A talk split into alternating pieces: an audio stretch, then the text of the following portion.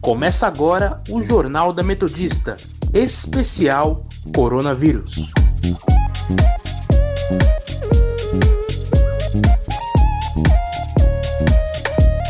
Eu sou Luciana Kim. E eu, Felipe Laurindo. Está começando o Jornal da Metodista especial sobre o coronavírus. Estamos aqui para informar você das principais notícias de hoje, sexta-feira, dia 15 de maio de 2020. Se você quiser nos seguir, acesse o nosso Instagram, @portalrronline ou @sonicametodista.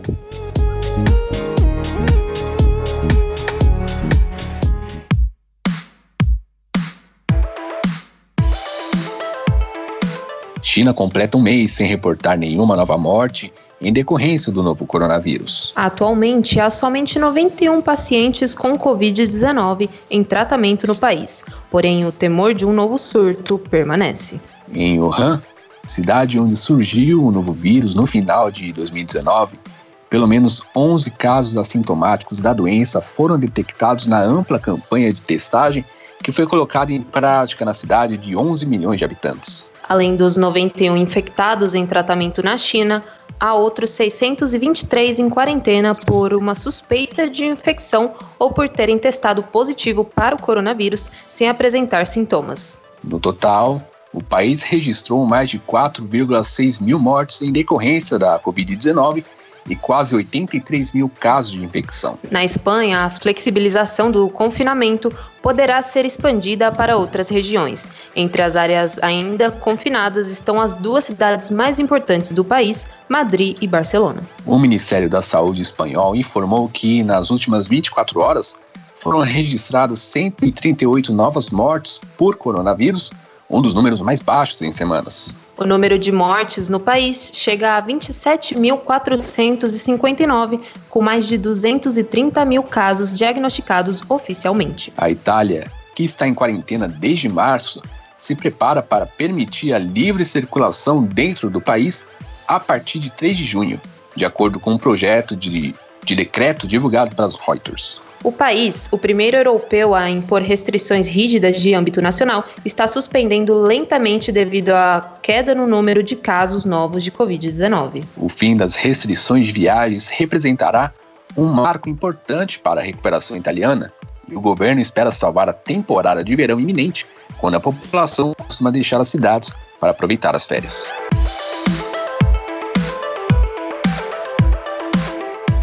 Secretarias estaduais de saúde confirmam no país 206.507 casos do novo coronavírus e 14.131 mortes. Em 24 horas, 844 novos óbitos foram confirmados. São Paulo continua liderando o número de casos confirmados. São 58.247 em todo o estado, seguido de Ceará com 21 mil casos e Rio de Janeiro com 19.467. O estado paulista também lidera o número de mortes, com 4.501 novos óbitos confirmados, seguido de Rio de Janeiro com 2.247. e Ceará com 1.413. De acordo com o secretário municipal da Saúde de São Paulo, Edson Aparecido, a lotação nos hospitais privados chegaram a 95%. Já no setor público, a lotação chegou a 88%.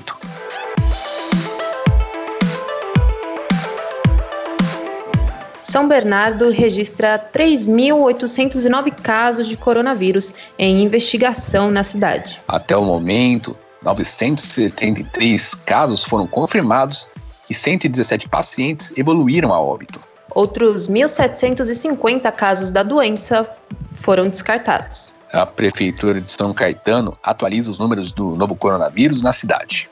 São 1.850 casos notificados. Desses casos, 977 estão descartados, 251 esperando resultados, 622 casos confirmados e 26 óbitos. Já na cidade de Santo André, são 927 casos confirmados, entre eles 93 óbitos e 664 casos suspeitos.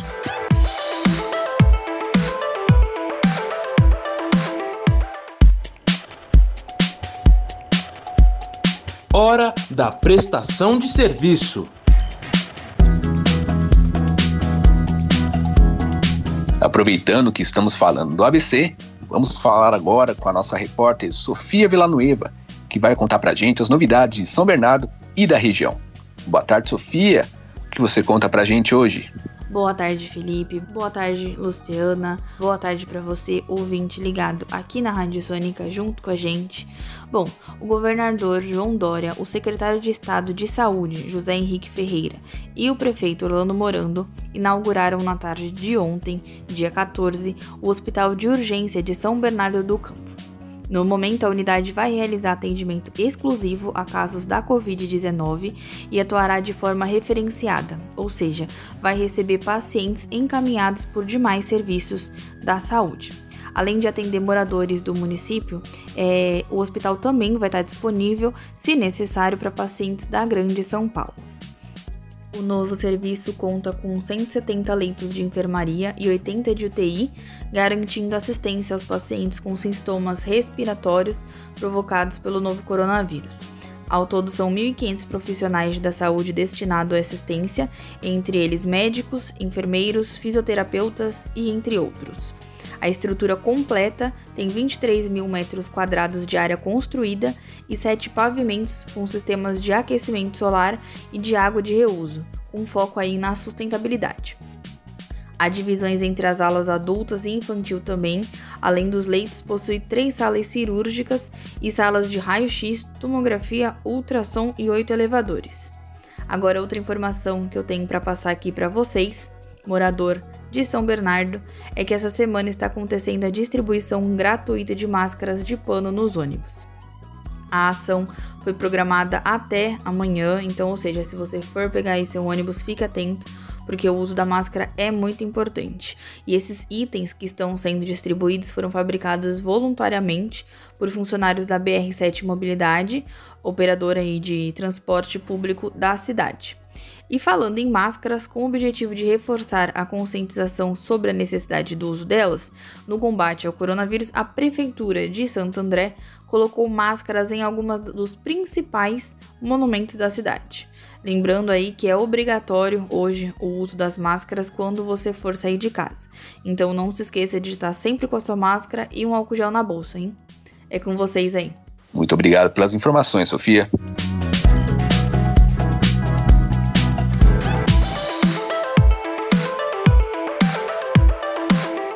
Nelson Teich deixa o Ministério da Saúde antes de completar um mês no cargo. Em nota, o Ministério informou que ele pediu demissão. O ex-ministro concedeu uma entrevista coletiva agora há pouco, afirmando que decidiu sair.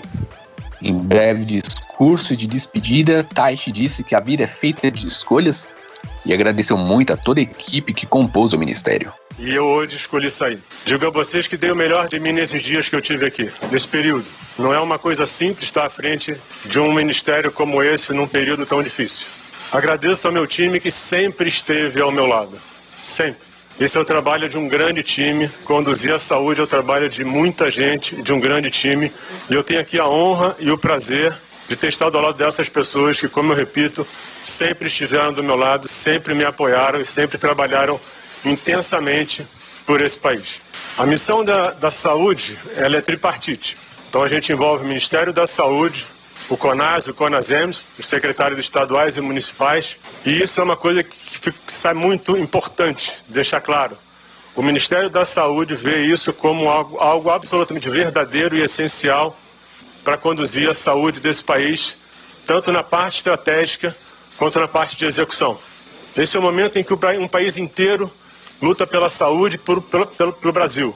Mas aqui eu realço a participação do Ministério, do CONAS e do CONASEMS. Traçamos aqui um plano estratégico que foi iniciado, as ações foram iniciadas e que ele deve ser seguido. É importante lembrar que durante esse período a gente tem um foco total na Covid, mas a gente tem que lembrar que tem todo um sistema que envolve várias outras doenças, toda uma população para ser cuidado. Então, em todo o tempo que a gente trabalhou, que trabalha e trabalhou para solucionar e passar por esse momento da Covid, todo o sistema é pensado em paralelo.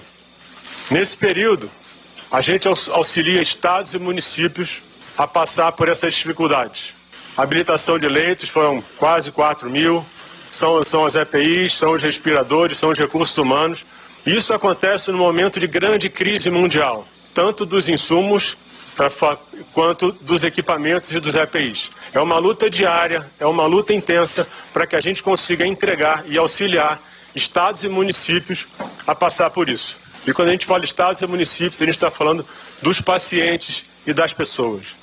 Deixa um plano de trabalho, um plano pronto para auxiliar os secretários estaduais, os secretários municipais, prefeitos e governadores a tentar entender o que está acontecendo e definir próximos passos. Aqui a gente entrega quais são os pontos que têm que ser avaliados, quais são os itens que são críticos, que se hoje a gente não consegue ter, que precisam ser encontrados, e auxiliar no entendimento do momento e da tomada de decisão.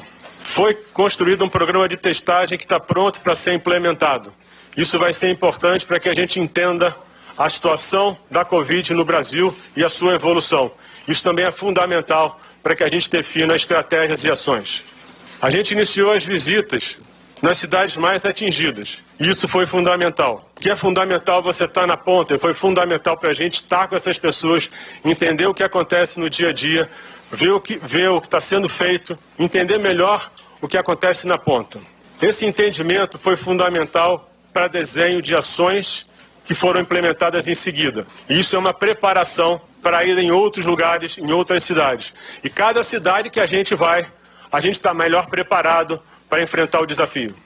Aqui eu agradeço aos profissionais de saúde mais uma vez. Quando você vai na ponta, que você vê o que é o dia a dia dessas pessoas, você se impressiona. A dedicação dessas pessoas correndo risco, o tempo todo ao lado dos pacientes e das pessoas, é uma coisa realmente espetacular.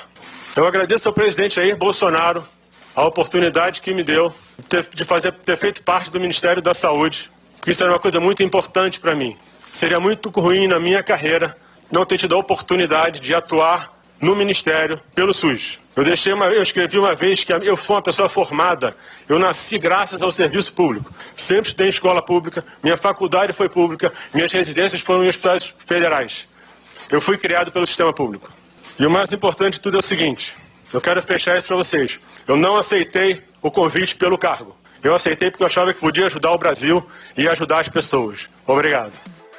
Teich, que havia substituído Luiz Henrique Mandetta, tomou posse no dia 17 de abril. Essa é a segunda saída de um ministro da Saúde durante a pandemia do novo coronavírus. Assim como Mandetta, Teich também mostrou ter uma visão diferente do presidente Jair Bolsonaro em relação às medidas para o combate da Covid-19.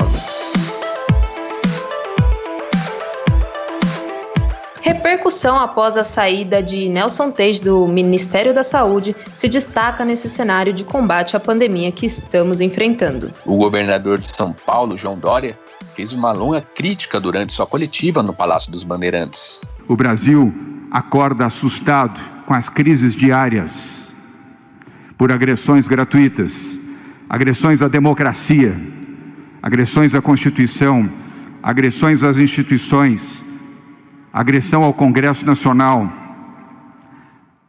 agressão ao Supremo Tribunal Federal, agressões à imprensa, agressões e xingamentos a jornalistas, agressões a ministros do seu próprio governo. Como o senhor fez e continua a fazer, fez com Gustavo Bebiano, fez com Santos Cruz, fez com Sérgio Moro, fez com Luiz Henrique Mandetta e agora fez também com Nelson Teich. Presidente Bolsonaro, governe, administre o seu país com equilíbrio, com paz no coração, com compreensão, com discernimento e com grandeza. Pare com agressões. Pare com os conflitos, pare de colocar o país dentro de um caldeirão interminável de brigas e atritos. O país, para vencer a pandemia, precisa estar unido e precisa estar em paz. Outros governadores também comentaram sobre a saída de Teich, como Wilson Witzel, governador do Rio de Janeiro, que se manifestou por meio de seu Twitter pessoal. Abre aspas. Minha solidariedade, ministro Nelson Teich. Presidente Bolsonaro, ninguém vai conseguir fazer um trabalho sério com sua interferência nos ministérios e na Polícia Federal. É por isso que governadores e prefeitos precisam conduzir a crise da pandemia e não o senhor presidente. É mais um herói que se vai. Fecha aspas. Alvo de críticas do presidente Bolsonaro, Flávio Dino, governador do Maranhão, disse... Abre aspas. A confusão que Bolsonaro cria é única no planeta. Espero que as instituições julguem o quanto antes a produção de tantos desastres, entre os quais a demissão de 2 ministros da saúde em meio a uma gigantesca crise sanitária. O Brasil merece uma gestão séria e competente. Fecha aspas. Camilo Santana, governador do Ceará, comentou também. Abre aspas. A saída do 2º ministro da saúde em menos de 1 mês traz enormes inseguranças e preocupações. É inadmissível que o foco do governo federal continue sendo em torno de discussões políticas e ideológicas. Isso é uma afronta ao país. Fecha aspas. Bolsonaro admite que falou PF na reunião e que interferência visou a segurança familiar. No início da semana, Bolsonaro havia dito que não mencionou o termo Polícia Federal durante a reunião. Na saída do Palácio do Planalto, Bolsonaro disse, abre aspas, eu espero que a fita se torne pública, para que a análise correta venha a ser feita. A interferência não é nesse contexto da inteligência, não. É na segurança familiar. É bem claro. Fecha aspas. O encontro ministerial é alvo de inquérito aberto no STF para investigar denúncias do ex-ministro Sérgio Moro de que Bolsonaro tenta interferir politicamente na PF. O relator do caso, ministro Celso de Mello, vai decidir nos próximos dias se torna público o inteiro teor do vídeo. Fontes que acompanharam a exibição informam que a gravação mostra Bolsonaro usando palavrões e fazendo ameaças de demissão em defesa da troca no comando da PF no Rio de Janeiro.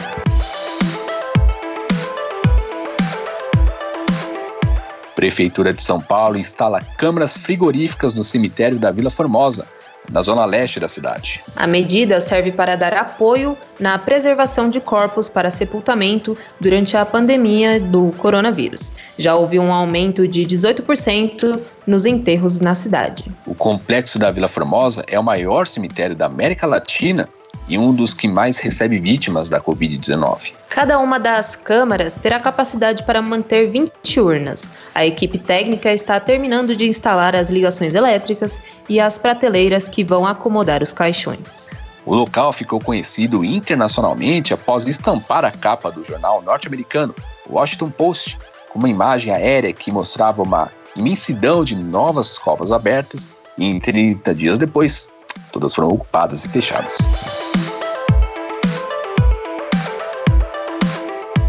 Avanço da pandemia no interior é mais veloz do que na capital de São Paulo.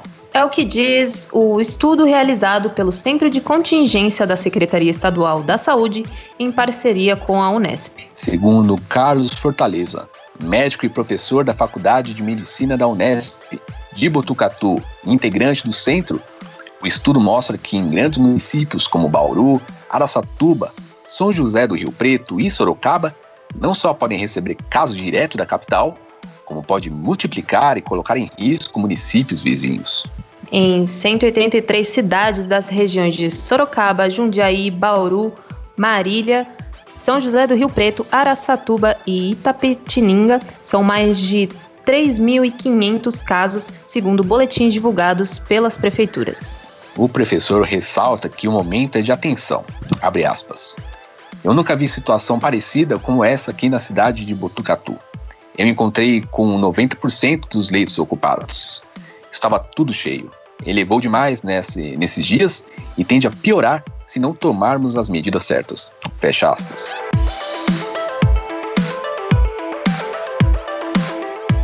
Organização Mundial da Saúde diz que governos precisam ter mensagens coerentes no combate contra o coronavírus. A declaração foi feita pelo diretor de emergências da OMS, Michael Ryan, depois de uma pergunta na coletiva de imprensa em Genebra, que mencionou a autorização de funcionamento dada pelo presidente Jair Bolsonaro a locais como academias, salões de beleza e barbearias. Ryan disse, abre aspas, as comunidades precisam ouvir mensagens coerentes e consistentes de lideranças. Essa mensagem precisa ser clara e governos precisam seguir o que falam. Fecha aspas.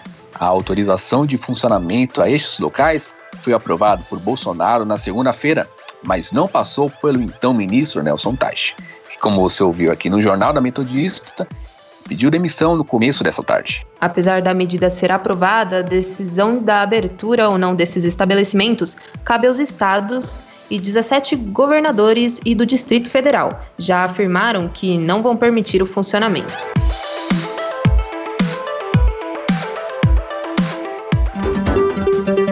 Indicadores econômicos. Vamos chamar nossa repórter Amanda Caires para contar para a gente como está indo o cenário econômico nessa pandemia do novo coronavírus. Boa tarde, Amanda. Quais são as novidades de hoje e o que anda rolando na Bolsa de Valores? Boa tarde, ouvintes Felipe e Luciana. O principal índice da Bolsa de Valores brasileira, o Ibovespa, não está tendo um dia positivo, pois o agora ex-ministro da Saúde, Nelson Teich, pediu demissão do cargo, menos de um mês após assumir o ministério no lugar de Luiz Henrique Mandetta, também como vocês estão aqui acompanhando na nossa rádio. E quando era meio-dia e 21, o Ibovespa caía 1,75% a 77.627 pontos.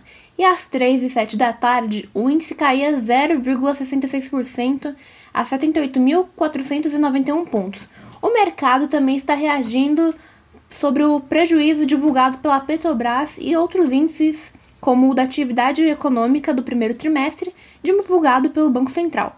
Ao mesmo tempo, investidores aguardam as novas projeções fiscais do governo após os impactos da pandemia do coronavírus e em meio à permanência desses riscos políticos que a gente está vendo no momento.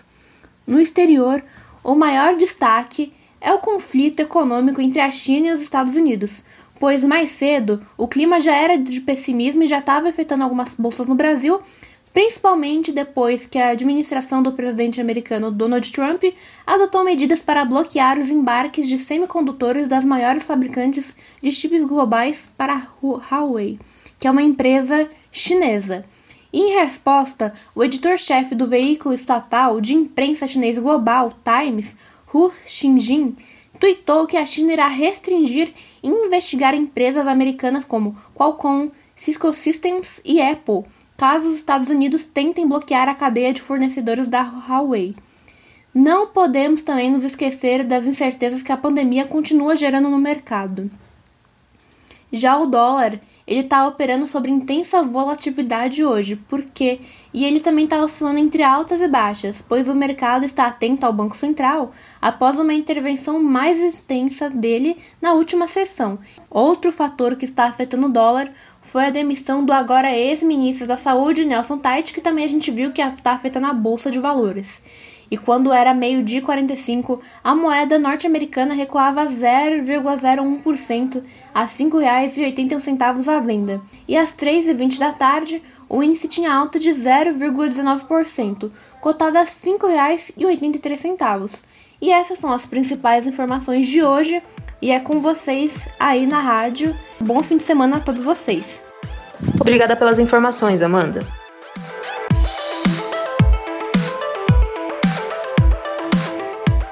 O calendário do pagamento da segunda parcela do auxílio emergencial foi publicado no Diário Oficial da União desta sexta-feira. O calendário da segunda parcela vale apenas para quem recebeu a primeira parcela até 30 de abril. O governo ainda não informou a data que vai pagar a segunda parcela para quem não recebeu a primeira parcela até o dia 30 de abril.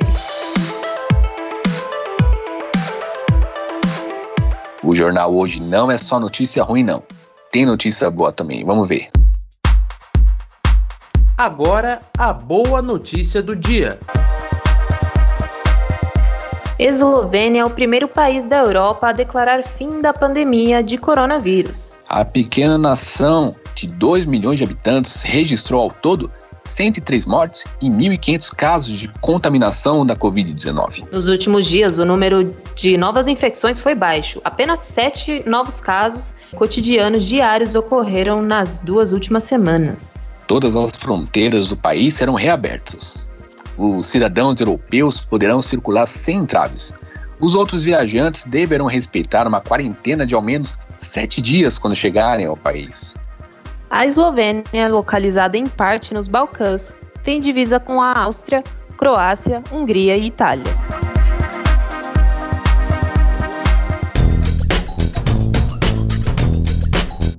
Hashtag Fique em Casa.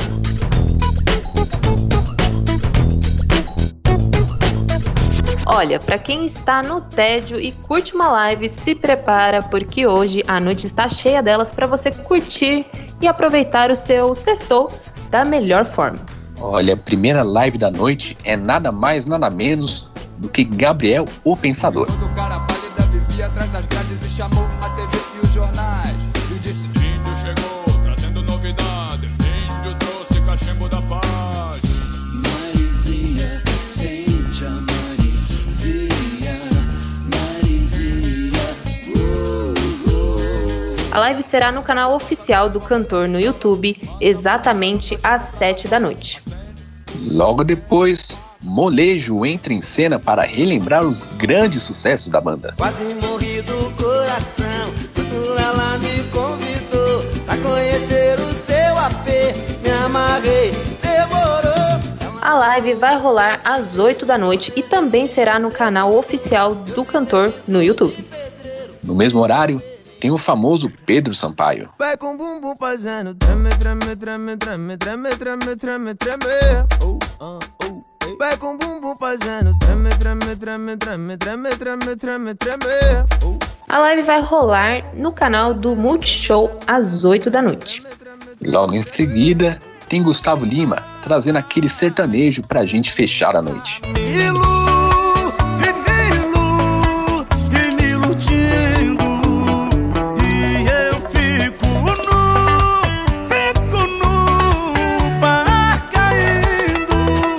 A live do sertanejo é no Instagram, @cidadejardimshopping. Não vai perder.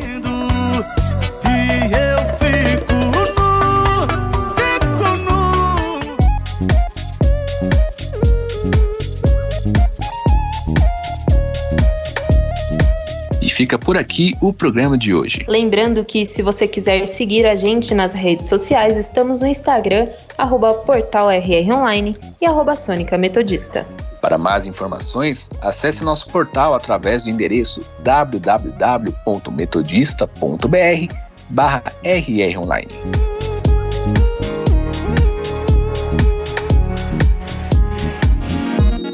Contamos com a participação das nossas repórteres Sofia Villanueva e Amanda Caires. Trabalhos técnicos de Leonardo Engelmann. Apresentação minha, Luciana Kim. E minha, Felipe Laurindo. Continue ouvindo a nossa programação e até segunda-feira. Até.